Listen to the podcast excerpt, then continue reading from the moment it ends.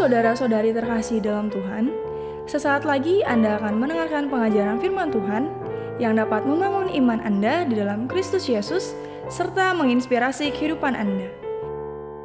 Dari House of Prayer Church, selamat mendengarkan.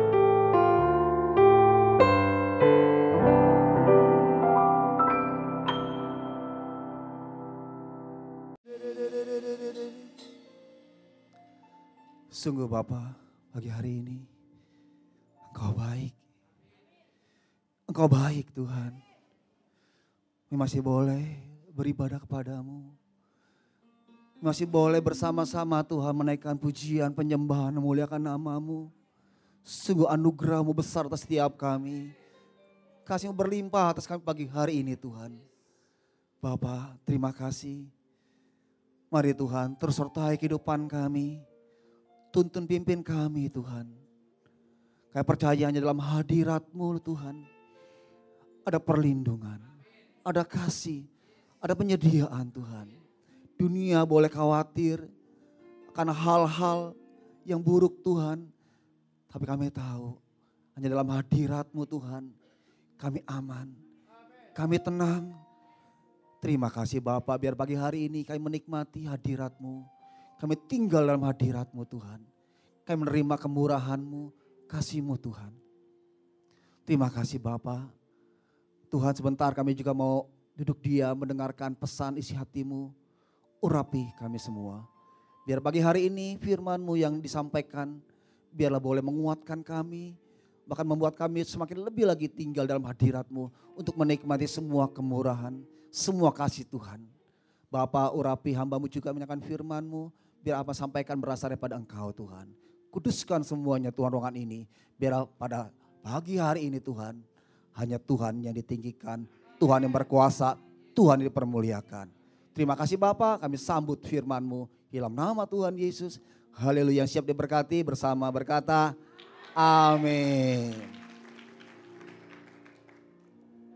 Iya shalom Bapak Ibu. Iya gimana kabarnya? Luar biasa. Masih khawatir? Tidak. Wes, mantap. Ini jawaban orang-orang ya anak-anak Tuhan ini. Dunia boleh gonjang-ganjing, boleh heboh, ya boleh ketakutan. Tapi kita anak-anak Tuhan senantiasa ber, bersuka cita. Sebab kita tahu perlindungan Allah, kasih Allah, pengertian Allah menyertai setiap kita semua. Amin Bapak Ibu. Iya puji Tuhan. Ya Bapak Ibu kita akan membahas tentang money thing. Tentang uang. Iya. Tentang uang. Kita bicara tentang namanya rupiah, dolar, ringgit, peso, pound sterling, yen. Apalagi? Pak kita membuka money changer ya Pak ya.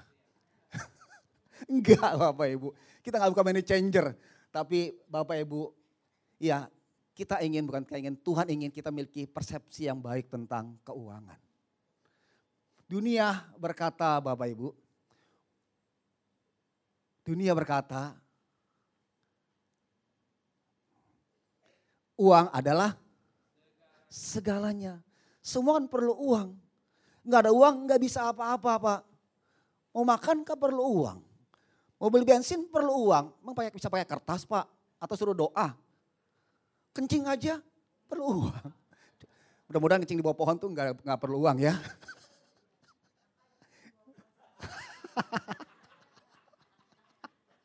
Halo, haleluya. Iya, untuk aja gak ada penunggu pohonnya. Pak jangan di sini Pak, bau Pak. Kan semua perlu uang, jadi uang segalanya betul ya. Tanpa uang kita gak bisa buat apa-apa. Setuju? Tanpa uang kita gak bisa berbuat apa-apa. Yang setuju angkat tangan. Mantap. Nah ini Bapak Ibu yang pagi hari ini Tuhan ingin sampaikan bahwa uang itu bukan segalanya. Pikiran kita yang selama ini kita perlu uang, kita butuh uang, nggak ada uang kita nggak bisa apa-apa-apa, nggak bisa bergerak pak, mau beli apa pakai nggak pakai uang, pakai doa bisa pak, ya nggak bisa kan pak, jadi uang segalanya. Nah pagi hari ini bapak ibu, iya. Firman Tuhan akan menyampaikan bahwa uang itu bukan segalanya, sebab ada hal-hal yang nggak bisa dibeli oleh uang bapak ibu. Ada hal-hal yang nggak bisa dibeli oleh uang. Apa itu Bapak Ibu? Nah, mantap ini Tante Yanio nih. Aduh, Tante Yanio saya pesan kue lagi nanti ya. Ale, mari dikasih ini, brongkos, mantap. Iya, ada ada banyak hal yang gak bisa dibeli uang Bapak Ibu. Sikap, manner. Bisa dibeli sikap, Pak saya pengen sikap kayak Pak Santo, orangnya lemah lembut, baik hati, murah hati. Seperti Abang Kuruli. Bisa dibeli. Wah, Ya kan gak bisa ya. Atau budi pekerti, iya moral. Bisa dibeli moral. Moralnya, Pak dia baik Pak, moral anak saya bejat, saya beli ditukar Pak moralnya. Bisa, enggak bisa. Atau respect, hormat. Bisa dibeli hormat? Kamu beli hormat saya ya, hormat saya saya beli.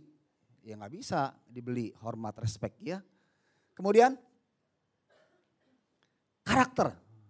Bisa beli karakter? Pak saya mau rubah karakter saya Pak, saya tukar bertambah bisa nggak Pak karakternya? Saya beli karakter Bapak yang baik itu tukar dengan ini anak saya mungkin. Kan nggak bisa, karakter kan ya dari kebiasaan, habit, dan lingkungan yang dibentuk seperti itu. Nggak bisa dibeli karakter itu. Kemudian, ya common sense, pikiran. Pikiran bisa dibeli. Pikiran nggak bisa dibeli. Kemudian apa lagi? Iya, trust, kepercayaan. Bisa beli kepercayaan? Nggak bisa, terus dibangun kepercayaan itu Bapak Ibu. Kita baru kenal nih. Belum tentu saya percaya sama dia. Pak, apa kenal saya kan? Saya hamba Tuhan. Kasih saya uang 10 juta Pak. Bisa dikasih? Ya belum tentu orang. Hamba Tuhan juga gampang aja 10 juta kasih Bapak. Iya, kan gak segampang itu. Ya, trust itu itu harus dibangun. Gak bisa dibeli. Kemudian, passion, gairah. Wah gairah tuh gak bisa dibeli Bapak Ibu. Belum lama saya naik Grab. Iya, saya ngobrol dengan Grabnya. Grabnya ternyata supporternya Persija Bapak Ibu. Jackmania. Wah dia cerita, di mana Persija bertanding, saya akan hadir tuh. Iya, di Malang, di ujung Padang, saya akan ke sana. Bapak dibayarin? Enggak. Bayar sendiri? Iya. Wih ada asyat mantep. Dia bergairah Bapak Ibu dengan Persija fansnya itu. Di mana Persija bertanding, dia akan hadir. Walaupun dia harus iya naik angkot, ya tidur di emperan, ya tidur di atas kereta api karena mereka nggak punya uang. Tapi mereka bergairah. Itu nggak bisa dibeli Bapak Ibu. Demikian kalau kita rindu gairah dengan Tuhan, kita cari Tuhan. Walaupun ada omset gede, nanti omset tunggu ya, saya cari Tuhan dulu. Karena saya bergairah dengan Tuhan. Hari Minggu saya bergairah dengan Tuhan, saya cari Tuhan dulu. Toko biarkan aku nanti, Tuhan sanggup menggantikan. Itu yang bergairah. Uang gak jadi masalah. Amin. Kemudian Bapak Ibu, apalagi yang bisa dibeli oleh itu? Iya, sekolah. Sekolah bisa beli, bisa uang banyak kita beli di sekolah. Kita bikin sekolah, bangun sekolah. Tapi apakah bisa membeli ilmu, pengalaman, pengetahuan? Itu nggak bisa, harus dipelajarin. Kemudian integritas. Iya, perkataan, ucapan, tindakan itu harus sama. Enggak bermuka-muka. Enggak mukanya di sini muka Pak Santo, di sini makanya buka siapa nggak tahu. Itu nggak integritas. Perkataan, ucapan, tindakan itu sama. Nah itu nggak bisa dibeli. Kemudian, iya kasih. Kasih bisa dibeli. Tolong dong kasih gua, sayang gua. Nggak mau ngapain lu ngasih lu, lu aja kurang ajar banget sama gua. Gua bayar deh, gak. Iya, kasih itu nggak bisa dibeli. Jadi Bapak Ibu, ada banyak hal yang ternyata uang nggak bisa beli, kalau gitu apa artinya? Uang bukan segalanya. Kalau segalanya berarti kan semua bisa di cover, bisa dibeli oleh uang. Tapi ternyata ada banyak hal yang kita nggak bisa kita bisa lihat, itu ternyata uang nggak bisa membeli. Bapak Ibu, mungkin Bapak uangnya sabrak-abrak, segudang-gudang lah ya. Iya, tapi kalau Bapak Ibu kita lihat, apakah Bapak Ibu bisa beli tidur nyenyak? Bisa mungkin beli ranjang. Merek apa? King Coil, Dunlopillow, serta atau apa yang dari dari kapuk, dari per, dari air bisa beli. Tapi apakah bisa tidur nyenyak Bapak Ibu? Saya pernah membangun rumah, eh, kamar mewah banget, mewah. Wah Bapak Ibu, ranjangnya aja iya bagus banget, puluhan juta. Dari air, tidur empoi-empoi gini loh Bapak Ibu. Wah nyaman banget. Pak tidurnya enak dong Pak, saya gak bisa tidur. Kenapa? Tahu saya tidur ya, ntar saya bangun, ntar saya bangun. Udah ranjangnya gede banget, enak banget. Tapi dia bilang, saya gak bisa tidur. Bentar saya bangun, bentar saya bangun. Kenapa Pak? Ya gak tahu, pikiran saya gak tenang. Kayak saya gak tenang gitu loh. Nah Bapak Ibu, saya kadang suka ngiri kalau lihat di pinggir jalan tuh orang. Ya tidur emperan toko, sampai ngorok, sampai ngacai. Udah tidur di lantai. Saya tidur di kasur, gak bisa tidur-tidur. Berarti uang gak bisa tidur, beli tidur Bapak Ibu. Walaupun bisa beli ranjang yang mahal, tapi gak bisa beli tidur. Betul ya? Jadi uang bukan segalanya. Kemudian Bapak Ibu, kita bisa beli jam. Jam merek apa yang kita bisa nggak bisa nggak beli? Dari Tech Hire sampai Rolex yang ratanya miliar-miliaran dia, kita bisa beli. Tapi apakah waktu kita bisa beli? Waktu kan berjalan terus, nggak bisa diulang. Eh waktu stop ya, gue beli waktu lu supaya gue bisa mundur lagi. Supaya tidak akan gue nggak salah, nggak saya nggak salah. Kan nggak bisa, waktu terus berjalan. Kemudian Iya, kita bisa beli buku, buku apa pun juga. Iya, buku dari TK, sampai buku iya SMP, SMA, sampai buku yang gelarnya S3 kita bisa beli. Tapi pengetahuan kita itu nggak bisa dibeli. Pengetahuan itu harus kita belajar. Belajar, belajar. Pak bisa nggak Pak, saya pengen pikiran saya tuh ilmu saya seperti Albert Einstein. Beli di mana ya Pak?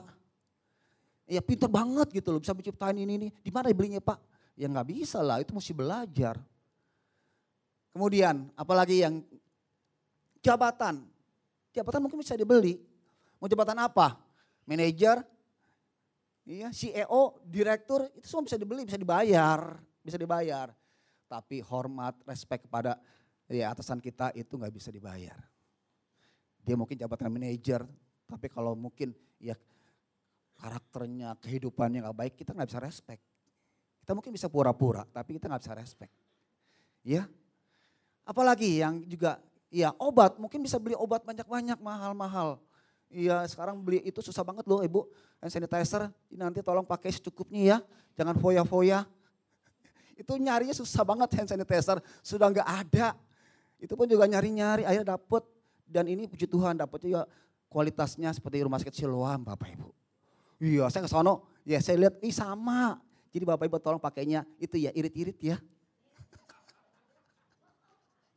Heeh. Iya, kita bisa beli obat, tapi apakah bisa beli kesehatan? Saya punya klien, iya, saya punya ya owner lah, uangnya banyak. Iya sakit dikit aja, sakit gatel aja. Iya dia ngeceknya ke mana? Cek apa ke luar negeri.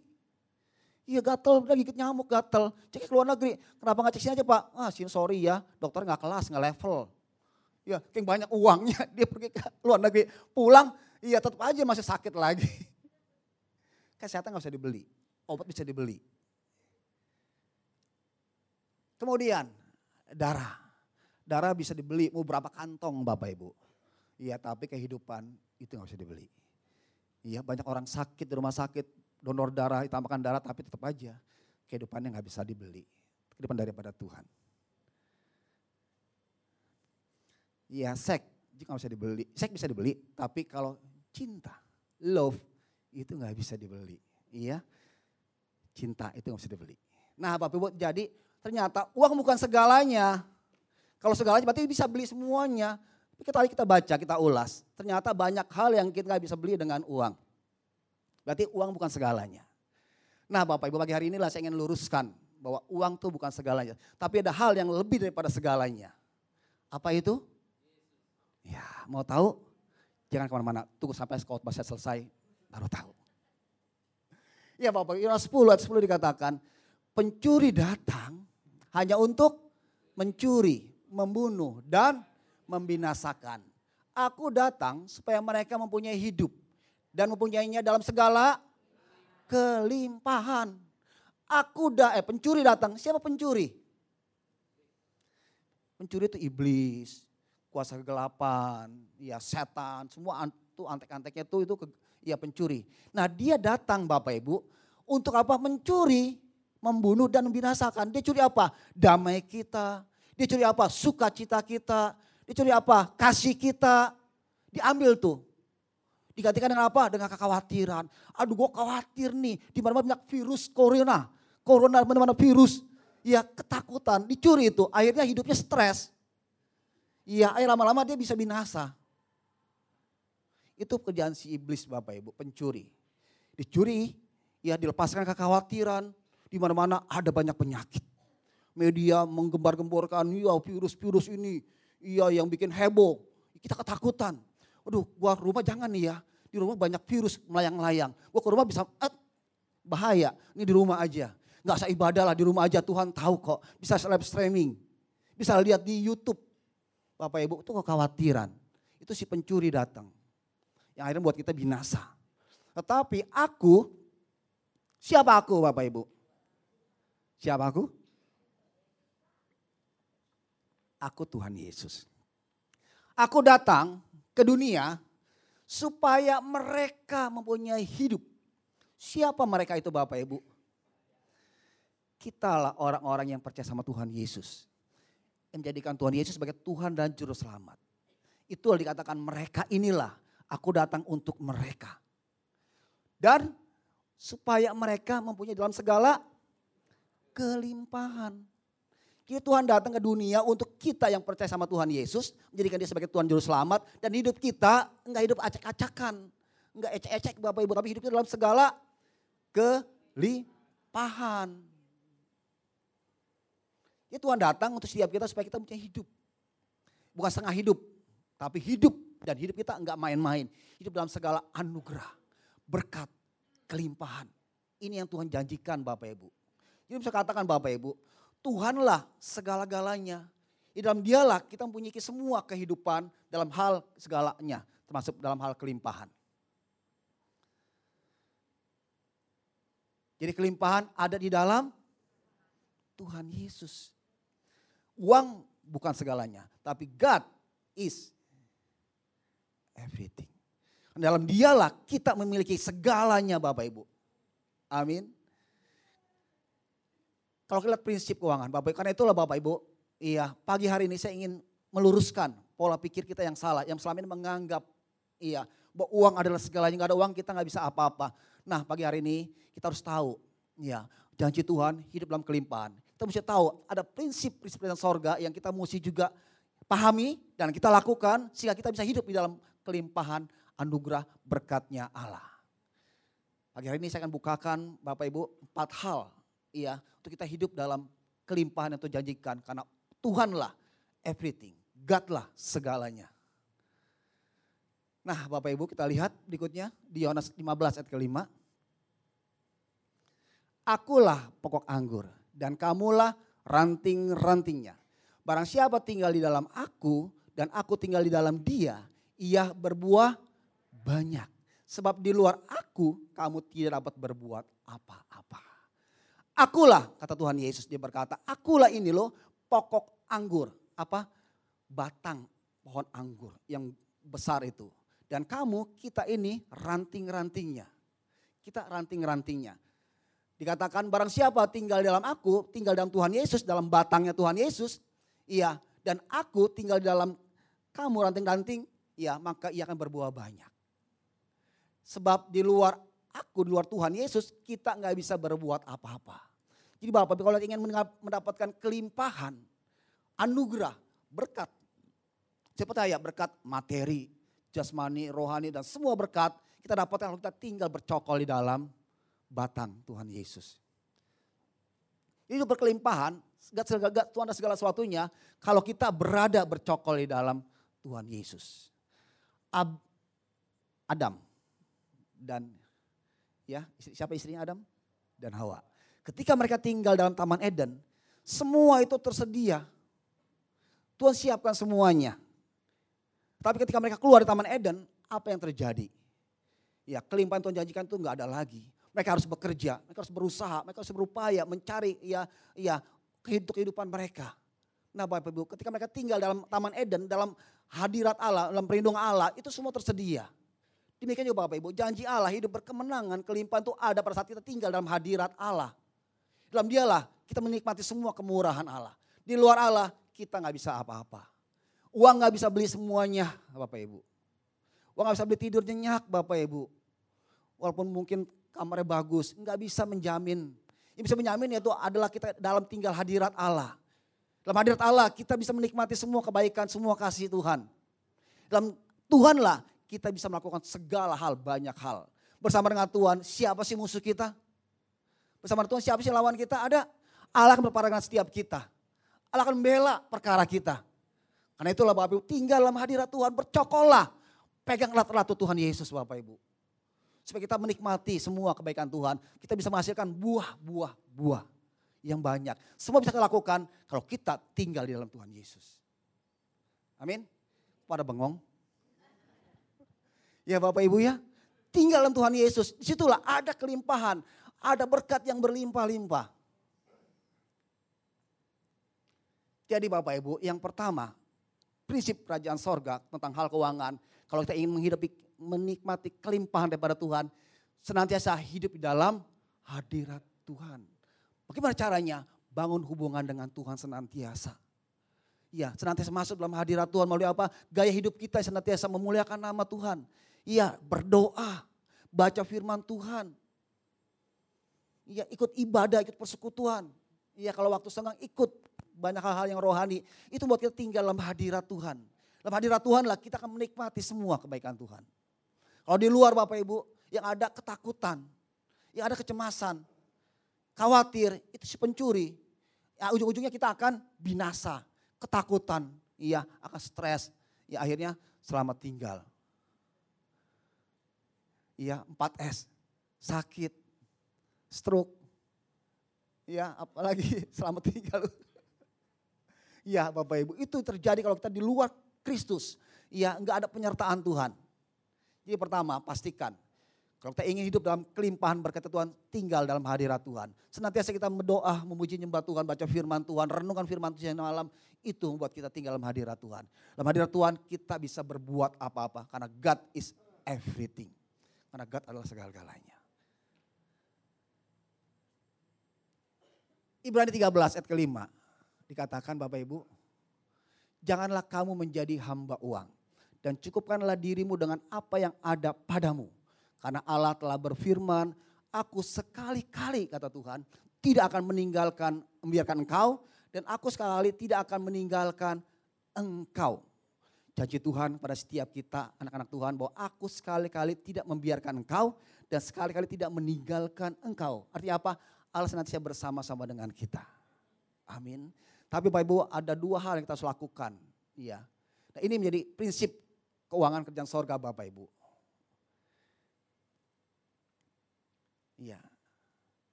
Bapak Ibu dikatakan ya jangan menjadi hamba uang. Yang, yang berikutnya yang kedua, jangan menjadi hamba uang. Tadi yang pertama, senantiasa dalam hadirat Tuhan. Yang kedua, jangan menjadi hamba uang. Iya. Nah kalau gitu kita hamba siapa? Kalau bukan hamba uang, hamba siapa Pak? Yang benernya. Yang betulnya Pak. Yang betulnya Bapak Ibu kalau kita lihat di Roma 6 ayat 18. Ya, kamu telah dimerdekakan dari dosa dan menjadi hamba kebenaran. Ini prinsip yang kedua tentang keuangan kerajaan sorga bahwa kita adalah hamba kebenaran, bukan hamba uang lagi. Kalau hamba uang berarti uang menjadi tuan kita, menjadi bos kita. Kita bekerja untuk uang, itu uang akan menjadi perbudak kita. Itu kalau kita hamba uang. Atasan kita yaitu uang. Ibu senang tuh Bapak Ibu. Gue berkati lu lah. Yuk gue berkati lu, berkati kamu. Iya dengan banyak-banyak ini proyek-proyek. Dengan banyak-banyak laku dagangannya. Iya akhirnya kita lupa dengan uang. Dengan lupa dengan Tuhan. Akibatnya apa? Kita menjadi hambanya uang. Karena fokus kita, pikiran kita itu kepada uang yang menjadi Tuhan kita. Nah siapa Tuhan kita itulah kita harus fokuskan.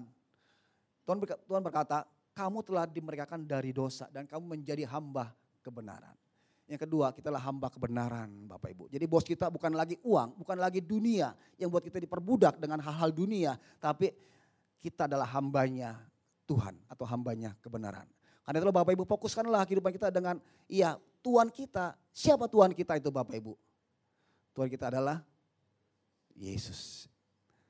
Bapak Ibu dikatakan, iya sebab kamu telah dibeli dan harganya telah lunas dibayar. Kita telah dibeli Siapa yang beli kita Bapak Ibu? Tahu? Kita telah dibeli. Siapa yang beli kita? Tuhan yang beli kita loh Bapak Ibu. Dan harganya, harga kita telah lunas dibayar. Kita dibeli oleh Tuhan, enggak nyicil Bapak Ibu. Iya, nggak nyicil, tapi langsung lunas dibayar. Berapa harga kita? Ada yang tahu? Harga kita ada harga senyawa Tuhan Yesus di kayu salib. Harga kita itu harga nyawa Tuhan Yesus di kayu salib. Dan kematiannya lah kita dipulihkan. Jadi kita miliknya Tuhan. Karena itulah kita menjadi hambanya Tuhan. Karena hidup kita bukan milik kita lagi. Kita sudah dibeli, ditebus oleh Tuhan Yesus di kayu salib dengan kematiannya. Jadi milik hidup kita miliknya Tuhan. Paulus berkata, hidupku yang aku hidupi bukan milikku lagi, tapi miliknya Tuhan. Demikian kita Bapak Ibu. Kalau kita tahu bahwa kita sudah dimerdekakan, iya dari dunia ini, dari dosa ini, kita tahu bahwa sekarang kita adalah hambanya Tuhan. Hamba kebenaran Bapak Ibu. Karena itu lo katakan, ya karena itu muliakanlah Allah dengan tubuhmu. Ciri-ciri hamba kebenaran atau hambanya Tuhan adalah dia memuliakan Allah dengan keberadaannya. Kalau dunia bilang dengan uang, ia bisa dimuliakan, ia bisa dihormati. Tapi ternyata nggak bisa semua dihormati ya dengan uang. Tapi Allah bilang, ya muliakanlah Allah dengan tubuhmu. Sebagai hamba kebenaran, kita lakukan adalah kita memuliakan Tuhan dengan keberadaan kita. Apa yang kita miliki, pakailah itu memuliakan nama Tuhan. Tangan kita pakailah memuliakan nama Tuhan dalam bekerja. Kaki kita pakailah kayak kita melangkah muliakan nama Tuhan. Perkataan kita, ucapan kita, pakailah untuk memuliakan nama Tuhan. Itu hamba kebenaran, hambanya Tuhan. Semua apa kita miliki, ya uang, semuanya, itu semuanya miliknya Tuhan. Kita adalah hambanya Tuhan, semua yang kita miliki itu miliknya Tuhan Bapak Ibu. Karena kita sudah dibeli sebagai hamba, semua jadi miliknya Tuhan. Jadi pakailah semua yang kita miliki untuk memuliakan nama Tuhan. Pakailah harta kita semua untuk memuliakan nama Tuhan. Pakailah tubuh kita untuk memuliakan nama Tuhan. Itu ciri-cirinya hamba kebenaran. Dan ini prinsip kerajaan sorga untuk kita bisa menikmati semua kebaikan Tuhan.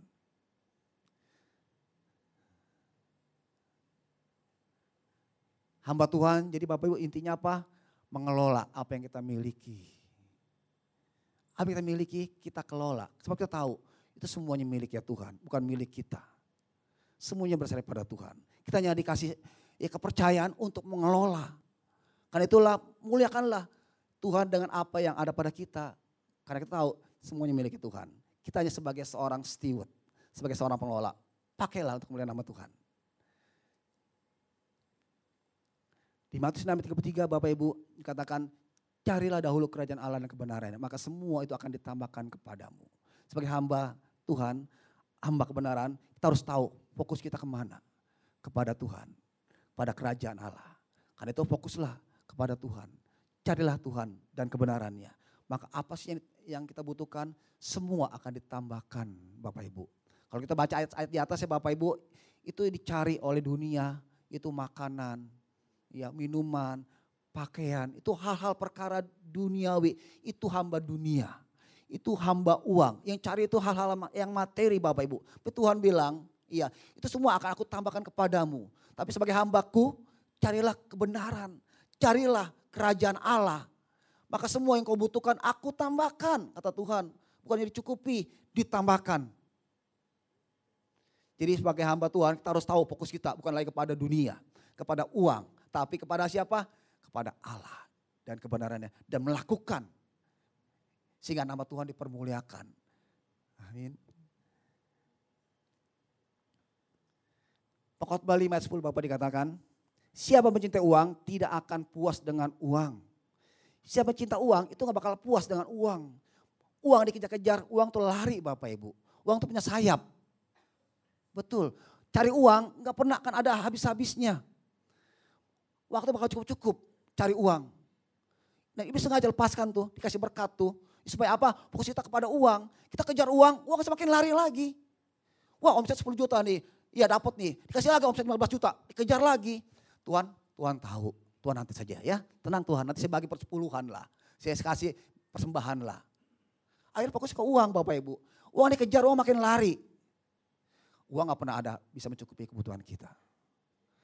Karena uang itu emang kerjaan si iblis. Supaya kita akhirnya fokus kita gak pada, ya siapa Tuhan kita tapi kepada dunia ini. Siapa mencari kekayaan tidak akan puas dengan penghasilannya. Siapa mencari kekayaan, Iya, nggak bakal puas dengan penghasilannya. Aduh, kayaan kok baru 3 M nih, kok pengen 10 M nih. Iya, dia cari lagi kerjaan lagi supaya penghasilan lebih banyak lagi. Udah dapat 10 T nih, 10 M nih. Wah kurang nih pengen 20 M nih. Kerja lagi, kerja lagi, penghasilan lagi, penghasilan lagi. Itu gak bakal ada puas-puas yang gak cukup-cukup ya Bapak Ibu. Dia seperti punya sayap akan terbang kalau kita kejar. Tapi kita sebagai hamba kebenaran, Bapak Ibu, Tuhan bilang, aku akan tambahkan apa yang kau butuhkan. Tapi fokuskanlah kepada apa yang aku mau. Seperti bangsa Israel berjalan di padang gurun dengan tiang awan, tiang api. Mereka selalu perhatikan Bapak Ibu, Tuhan Tuhan. Kalau malam mereka pakai, Tuhan pakai tuturnya tiang api. Malam kan gelap tuh, Tuhan kasih tiang api. Nah bangsa Israel lihat tiang apinya tuh, bangsa Israel lihat tiang apinya. Tiang api bergerak, dia bergerak juga. Tiang api diam, tiang api ya mereka diam juga. Mereka harus fokus kepada tuntunan Allah melalui tiang awan. Kalau siang tiang awan, karena di padang gurun tuh kalau siang panas banget. Tuhan ngasih tiang awan supaya bisa melindungi mereka dari panas matahari. Ya, suhu sampai 40-50 derajat Bapak Ibu di padang gurun. Karena itu dikasih awan ya di siang hari supaya nggak panas. Nah, Mas Esther harus perhatikan tiang awan tersebut Bapak Ibu. Tuhan kasih Tuhan nggak bergerak tiba ya nggak kasih aba-aba, dia bergerak ya semaunya Tuhan. Karena itulah bangsa Israel harus fokus kepada tiang awan tiang api. Karena suatu ketika itu akan bergerak dan mereka harus bergerak Bapak Ibu. Diam harus diam. Mereka harus fokus kepada tiang awan, tiang api. Ikuti tuntunan Tuhan. Demikian juga kita. Sebagai hamba kebenaran, hamba Tuhan kita harus fokus kepada Tuhan kita, eh Tuhan kita. Maunya apa Tuhan kita ini? Ikutilah dia, pergerakan dia. Amin. Muliakanlah ya Tuhan dengan apa yang ada pada kita. Itu yang Tuhan mau. Ikuti, fokuskan kepada carilah kerjaan Allah dan kebenarannya. Itu ciri-ciri pada hamba kebenaran. Kemudian Bapak Ibu berikutnya. Ya. Yang ketiga, tadi yang pertama Bapak Ibu. Apa yang pertama? Kunci prinsipnya sorga? Aduh sudah lupa. My God. My God. Prinsip yang pertama, senantiasa tinggal dalam hadirat Tuhan. Dicatat Bapak Ibu. Dicatat. Yang kedua, jangan jadi hamba uang. Nah yang ketiga, katakan cukupkanlah dirimu dengan apa yang ada padamu. Prinsip yang ketiga tentang keuangan kerajaan sorga, cukupkanlah dengan apa yang ada pada kita. Apa yang pada kita Bapak Ibu, cukupkanlah itu. Misalkan kita karyawan, ya kerja gajinya cap tiau. Tahu cap tiau ya? Ya, adiknya kue tiau. Cap tiau 10 juta Bapak Ibu. Ya, nah cukupkanlah itu dengan 10 juta Bapak Ibu. Tuhan bilang cukupkanlah dengan apa yang ada padamu. Jangan cukupkanlah dengan apa yang gak ada padamu. Gaji 10 juta, gaya hidupnya 15, 15 juta. Ya tekor lah Bapak Ibu. Akhirnya apa? Pinjam sana, pinjam sini, pinjam sono. Utang sini, utang sono, utang situ. Kenapa? Dia gak mencukupkan dengan apa yang ada pada dia.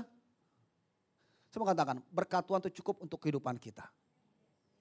Tuhan cukup untuk kebutuhan kita Bapak Ibu. Yang gak cukup itu apa? Keinginan kita. Sesungguhnya berkat Tuhan cukup untuk kehidupan kita. Karena itulah doa Bapak kami, Tuhan beri kami makanan yang berlimpah-limpah Tuhan. Seperti itu. Berilah kami makanan yang secukupnya Tuhan. Secukupnya Tuhan. Tuhan yang setiap kita miliki ya gaya hidup yang cukupkanlah dengan apa yang ada pada kita. Ya. Kita gaji 10 juta, 10 juta lah kita hidupin Bapak Ibu. Untuk itulah Bapak Ibu, kita perlu membuat namanya anggaran biaya. Bapak Ibu, tidak ada gaji yang gak cukup. Saya mau katakan. Yang gak, yang ada itu lifestyle. Apa itu? Gaya hidup. yang agak sesuai dengan gaji kita. Gaji kita 10 juta, hiduplah dengan 10 juta. Ya, itu cukup untuk kebutuhan kita. Tapi kalau untuk keinginan kita, gaya hidup kita, gaya hidupnya pengen yang wah, wah, wah, yang hebat-hebat. Iya kalau makan juga maunya di restoran-restoran. Iya, nggak mau makan yang sedikit agak lebih mungkin lebih ya atau makan masakan di rumah lah Bapak Ibu bisa dibawakan seperti itu ya. Pengen makannya di mall-mall, makan di mall kan berapa sih bisa no peceng sekali makan ya? Sudah seribu. Nah itu kalau gajinya segitu mana cukup oh setiap hari makan di mall. Tiap hari, tiap bulan pengen ganti handphone. Wah handphone yang baru keluar nih. Ganti handphone. itu gak bakal cukup gaji kita Bapak Ibu. Pengennya kehidupan yang mahal-mahal, pengen bajunya yang, wih, iya bermerek, tasnya yang, wih, yang di bawahnya pengennya begini tuh. Bisa lihat orang gitu tuh. Itu gak bakal cukup menghidupkan kita. Cukupanlah dengan apa yang ada pada kita. Amin. Ya kalau nggak bisa makan di restoran, di mall, makanlah ya di Amigos, agak minggir got sedikit. Yang yang yang touch screen, bak tempe orek, bak telur. Ada warteg juga yang, yang, bersih loh, jangan itu warteg ya. Iya, coba bikin gaya hidup yang lebih kita atur dengan budget kita. Kalau ingin keinginan kita nggak bakal puas-puasnya Bapak Ibu. Keinginan itu nggak pernah ada batasnya. Pengen ganti ini, pengen ganti ini, lihat teman ganti handphone, pengen ganti handphone. Padahal handphone itu nggak dipakai Bapak Ibu. Handphonenya keren, iPhone. Iya dipakainya buat apa? Buat telepon doang. Halo, halo. Iya udah sayang kan Bapak Ibu. Banyak fitur-fitur bisa dipakai tapi dia nggak bisa pakai. Kenapa? Hanya karena, wih pengen seperti dilihat orang. Bapak Ibu, gengsi itu mahal loh Bapak Ibu. Gengsi itu mahal. Jangan hidup dengan gengsi Bapak Ibu. Gengsi itu mahal, jangan hidup dengan gengsi. Dengan gengsi nggak bakal cukup berapun juga gaji kita.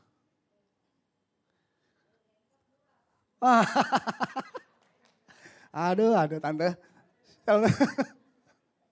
Ya Bapak Ibu, kita lanjut.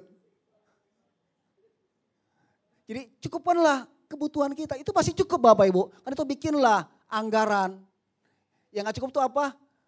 Keinginan kita. Karena keinginan gak pernah ada puasnya, itu kedagingan. Dikasih 10 pengen 20, kasih 20 pengen 30, itu gak bakal puas. Tapi kalau kebutuhan kita itu pasti akan cukup Bapak Ibu.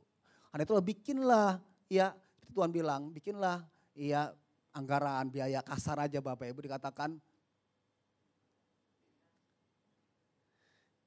ya di 2 Korintus 9 10 dikatakan ya sebab Siapakah yang di antara kamu yang kalau mau mendirikan sebuah menara tidak duduk dahulu membuat anggaran biayanya? Kalau kalau cukup uangnya untuk menyelesaikan pekerjaan itu, ini 2 Korintus 9 10 ya Bapak Ibu lupa tulisnya. Dikatakan, ya siapakah di antara kamu, di antara kita yang kalau mau mendirikan sebuah menara, menara apa artinya? Menara itu kehidupan kita ke depan Bapak Ibu. Mungkin sebulan, mungkin dua bulan, mungkin setahun. Kita buat ya anggaran dulu Bapak Ibu. Supaya apa? Supaya kalau-kalau uangnya nggak cukup untuk ya kita punya ya rencana.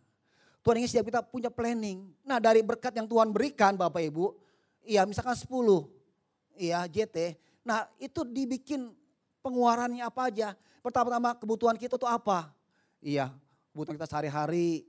Iya mungkin bayar listrik, ya anak sekolah, apalagi mungkin ada cicilan-cicilan apa. Nah, itu kebutuhan kita yang harus kita bikin prioritasnya Bapak Ibu. Nah sisa setelah itu mungkin baru ada keinginan, ah ganti handphone nih sudah udah udah jadul nih, udah 20 tahun gak pernah ganti-ganti handphone nih. Ya seperti misalkan ya, itu pun kalau ada kelebihannya. Nah dilihat pengeluaran sama pemasukan kita, gaji kita balance enggak Bapak Ibu. Kalau kebanyakan ininya, lebih berat ininya, nah kita lihat lagi evaluasi lagi Bapak Ibu. Berarti ada hal yang mungkin saya harus kurangi.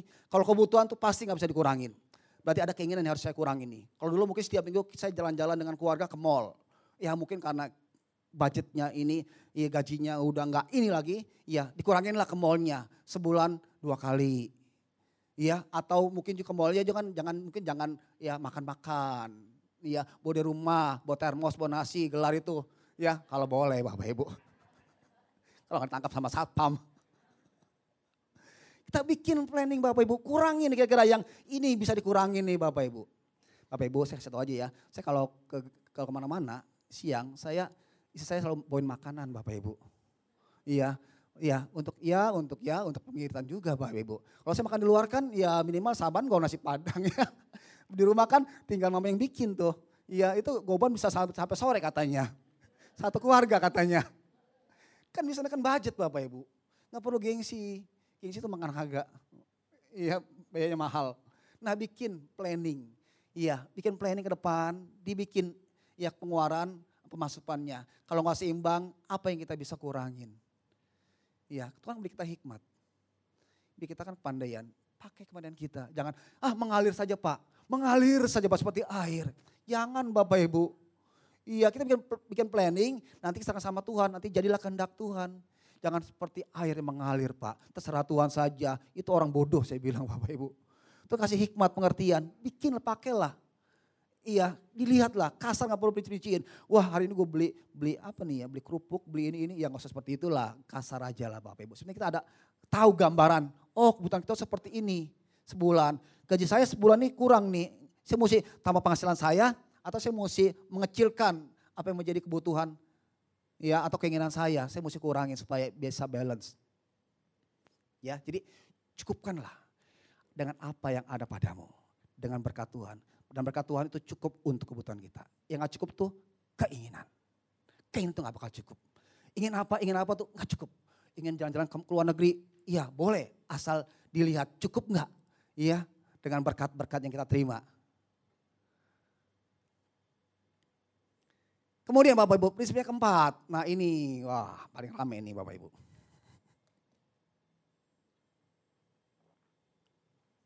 Mengenai persembahan. Karena ini merupakan prinsip keuangan daripada kerajaan sorga Bapak Ibu. Yang sering kali kita abaikan. Iya kita tahu tapi kita abaikan. Tapi ini merupakan hal yang hal yang sangat penting banget. Dikatakan Bapak Ibu di Malaikat 3 ayat ke-8. Bolehkah manusia menipu Allah? Boleh nggak? Nggak boleh. Namun kamu menipu aku kata Tuhan. Kamu berkata dengan cara bagaimana kami menipu engkau Tuhan. Tuhan bilang mengenai persembahan, persepuluhan dan persembahan khusus. Boleh gak kita menipu Tuhan? Gak boleh. Tuhan bilang kamu sudah menipu aku dengan namanya persembahan, persepuluhan dan persembahan khusus. Ibu dua hal ini yang kita mesti perhatikan, kita mau koreksi Bapak Ibu. Apa kita sudah lakukan belum? Nama persepuluhan dan persembahan khusus. Nah dua hal persembahan inilah Bapak Ibu yang Tuhan minta dari kita. Ya, kalau kita nggak melakukan, dikatakan kamu itu sudah menipu. Aku kata Tuhan. Kan, boleh nggak manusia menipu Tuhan? Iya, nggak boleh. Tapi kamu sudah menipu aku mengenai persembahan, persepuluhan, dan persembahan ucapan syukur. Kalau kita lihat Bapak Ibu, Persembahan puluhan. Di Malaki 3 ayat 10 dikatakan. Bawalah seluruh persembahan persepuluhan itu ke dalam rumah perbendaraan. Supaya ada persediaan makanan di rumahku, kata Tuhan.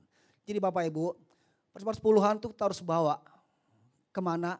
Ke perbendaraan Tuhan, yaitu ke rumah Tuhan.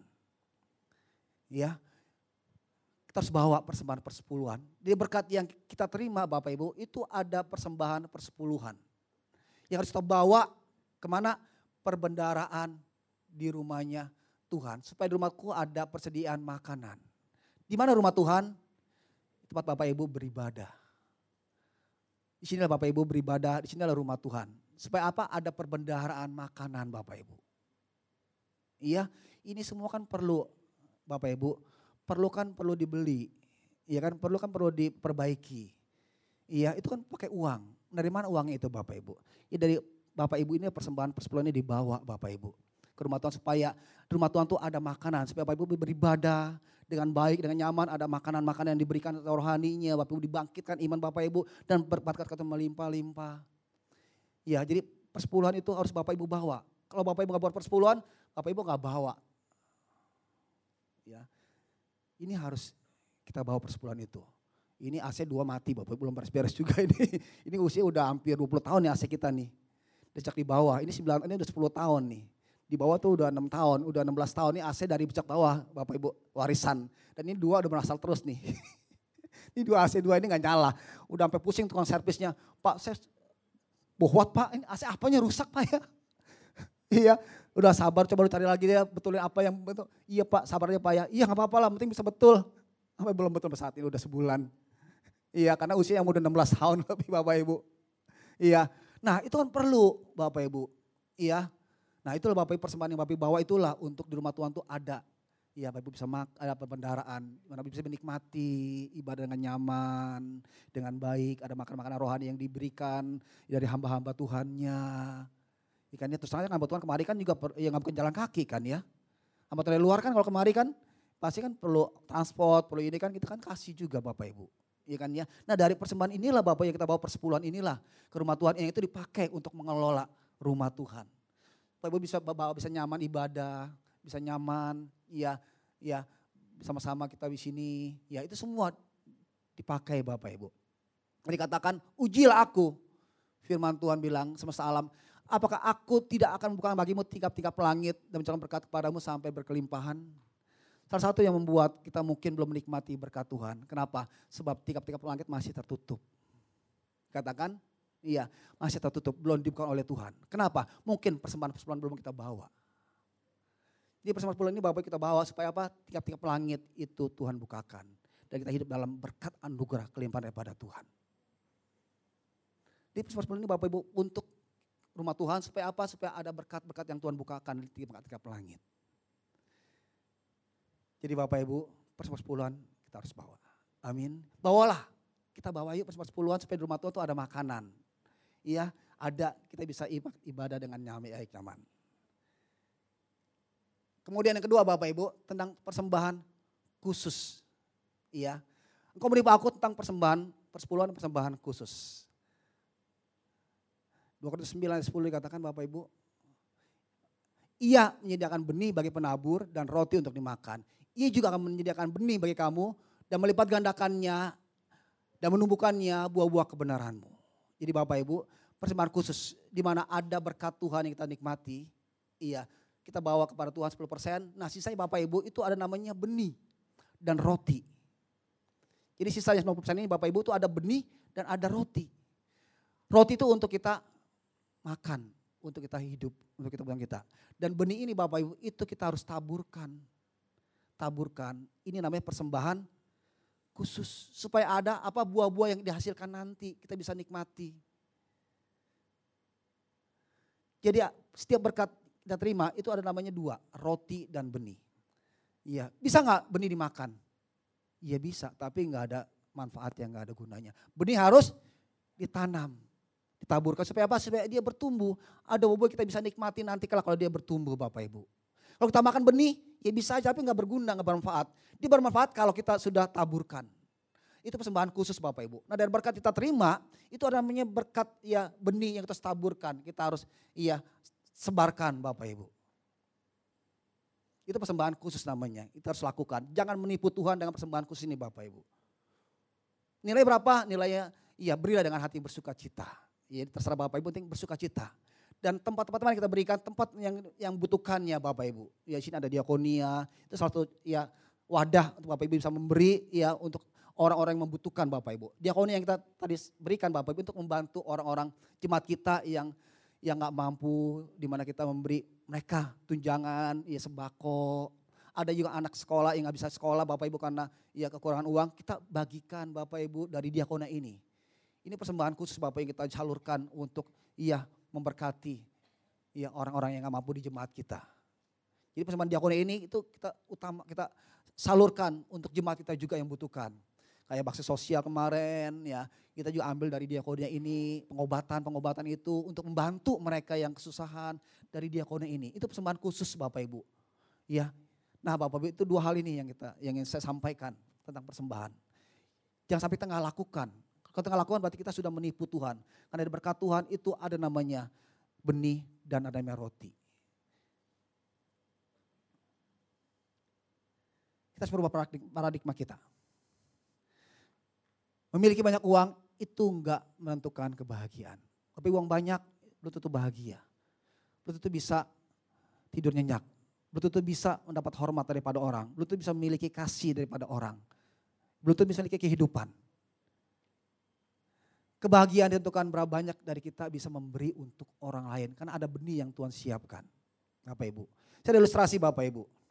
Ya, Pak Gunawan bisa maju. Saya ada ilustrasi Bapak Ibu.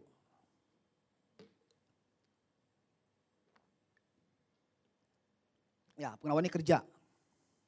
Dia kerja, dia usaha Bapak Ibu. Ya, dan dia karyawan lah. Ya, karyawan ini dapat gaji Bapak Ibu. Dapat gaji. Ini gaji Pak Gunawan Bapak Ibu. Wih. Wih. Pak, jadi apa kerjanya Pak? Duit banyak amat Pak. Ini iya, ini berkat Pak Gunawan, dia bekerja, dia berusaha. Pak Gunawan, berkat Pak Gunawan ini. Nah, apa yang Gunawan lakukan dengan berkat ini? 10% dibawa ke ke rumah Tuhan. Perbendaharaan Tuhan. Karena ini bagiannya Tuhan. Ya supaya rumah Tuhan itu ada makanan. Nah dari 90% ini Bapak Ibu sisanya itu ada namanya benih dan ada namanya roti. Nah benih itu harus ditaburkan supaya dia bisa bertumbuh. Ada buah-buah yang kita bisa nikmati nanti. Nah berapa nilainya? Teman-teman bilang berilah dengan hati bersuka cita. Jadi terserah Bapak nilainya di mana diakonia boleh atau Bapak bantu mungkin tahu yang orang kesusahan, ya ada anaknya yang gak bisa bayar sekolah, bisa disalurkan ke situ Bapak Ibu. Nah sisa ini ya buat anggaran. Dari sini bikin anggaran. Iya, pengeluarannya apa aja. Kira-kira balance kan dengan ini? Kalau nggak balance berarti pengeluaran harus dilihat lagi. Apakah ada yang bisa dikurangin atau bisa di, dihilangkan ya atau bisa mungkin ditiadakan. Ditunda atau ditiadakan. Dari sini Bapak Ibu nikmati hidup Bapak Ibu berkat Bapak Ibu. Iya, bikin anggaran. Iya, kira oh saya nggak cukup nih, berarti ada yang mesti kurangin nih atau ditunda planning ke depan nanti nantilah. Kalau bukan tempo nanti bulan depan karena dari sini saya nggak cukup ditunda. Jadi Bapak Ibu dari sinilah kita hidup. Cukupkanlah dengan berkat apa yang ada pada kita. Dari sini berkat kita. Amin. Maksudnya juga kalau bisa menabung Bapak Ibu untuk ke depan. Iya. Jadi dari persembahan kita terima 10% bawa benar rumah Tuhan. Iya 90% kita bawa sebagian untuk benih dan sisanya kita bisa nikmati. Amin. Thank you Gunawan. Iya. Kalau mau nanti bisa ambil ya. Tapi ini uang kertas Bapak Ibu. ya oke. Okay. Jadi kesimpulan Bapak Ibu, iya jangan tunggu memiliki untuk memberi. Jangan tunggu saya kaya dulu baru saya memberi. Tapi berilah dari yang kita miliki. Karena ada namanya benih dari berkat yang Tuhan sudah berikan. Jadi Bapak pemusik bisa naik ke depan yuk. Pemusik ya. Jadi Bapak Ibu, Lukas 12 48 dikatakan, barang siapa tidak tahu kehendak tuannya dan melakukan apa yang harus mendatangkan pukulan, akan menerima sedikit pukulan. Setiap orang yang kepada diberi banyak diberi, daripadanya juga banyak dituntut. Dan kepada siapa yang banyak dipercayakan, daripadanya akan lebih banyak yang lagi dituntut. Jadi kalau Tuhan beri banyak Bapak Ibu, juga Tuhan minta untuk kita juga memberi banyak. Iya, berilah Bapak Ibu supaya kita bisa diberi Bapak Ibu. Iya, Jangan untuk diri kita, jangan kita makan roti Bapak Ibu sebanyak-banyaknya. Ada benih yang harus taburkan. Iya. Kalau untuk diri kita sendiri Bapak Ibu, iya itu enggak enggak kaya di mata Tuhan.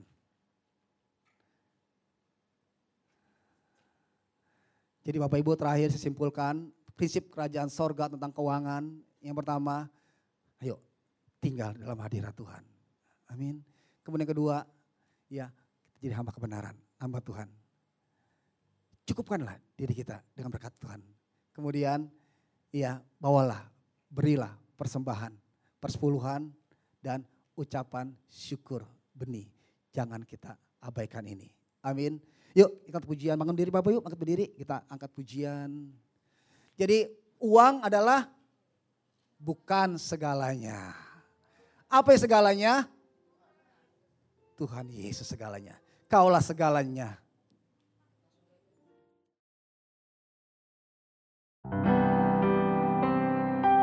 Anda telah mendengarkan sharing firman Tuhan yang disampaikan oleh hambanya. Untuk mendengarkan rekaman khotbah lainnya, Anda dapat mengunjungi website hope.church sermon atau streaming melalui handphone Anda Hope Church Podcast di Spotify dan Apple Podcast. Tuhan Yesus memberkati. Strong families, strong generation.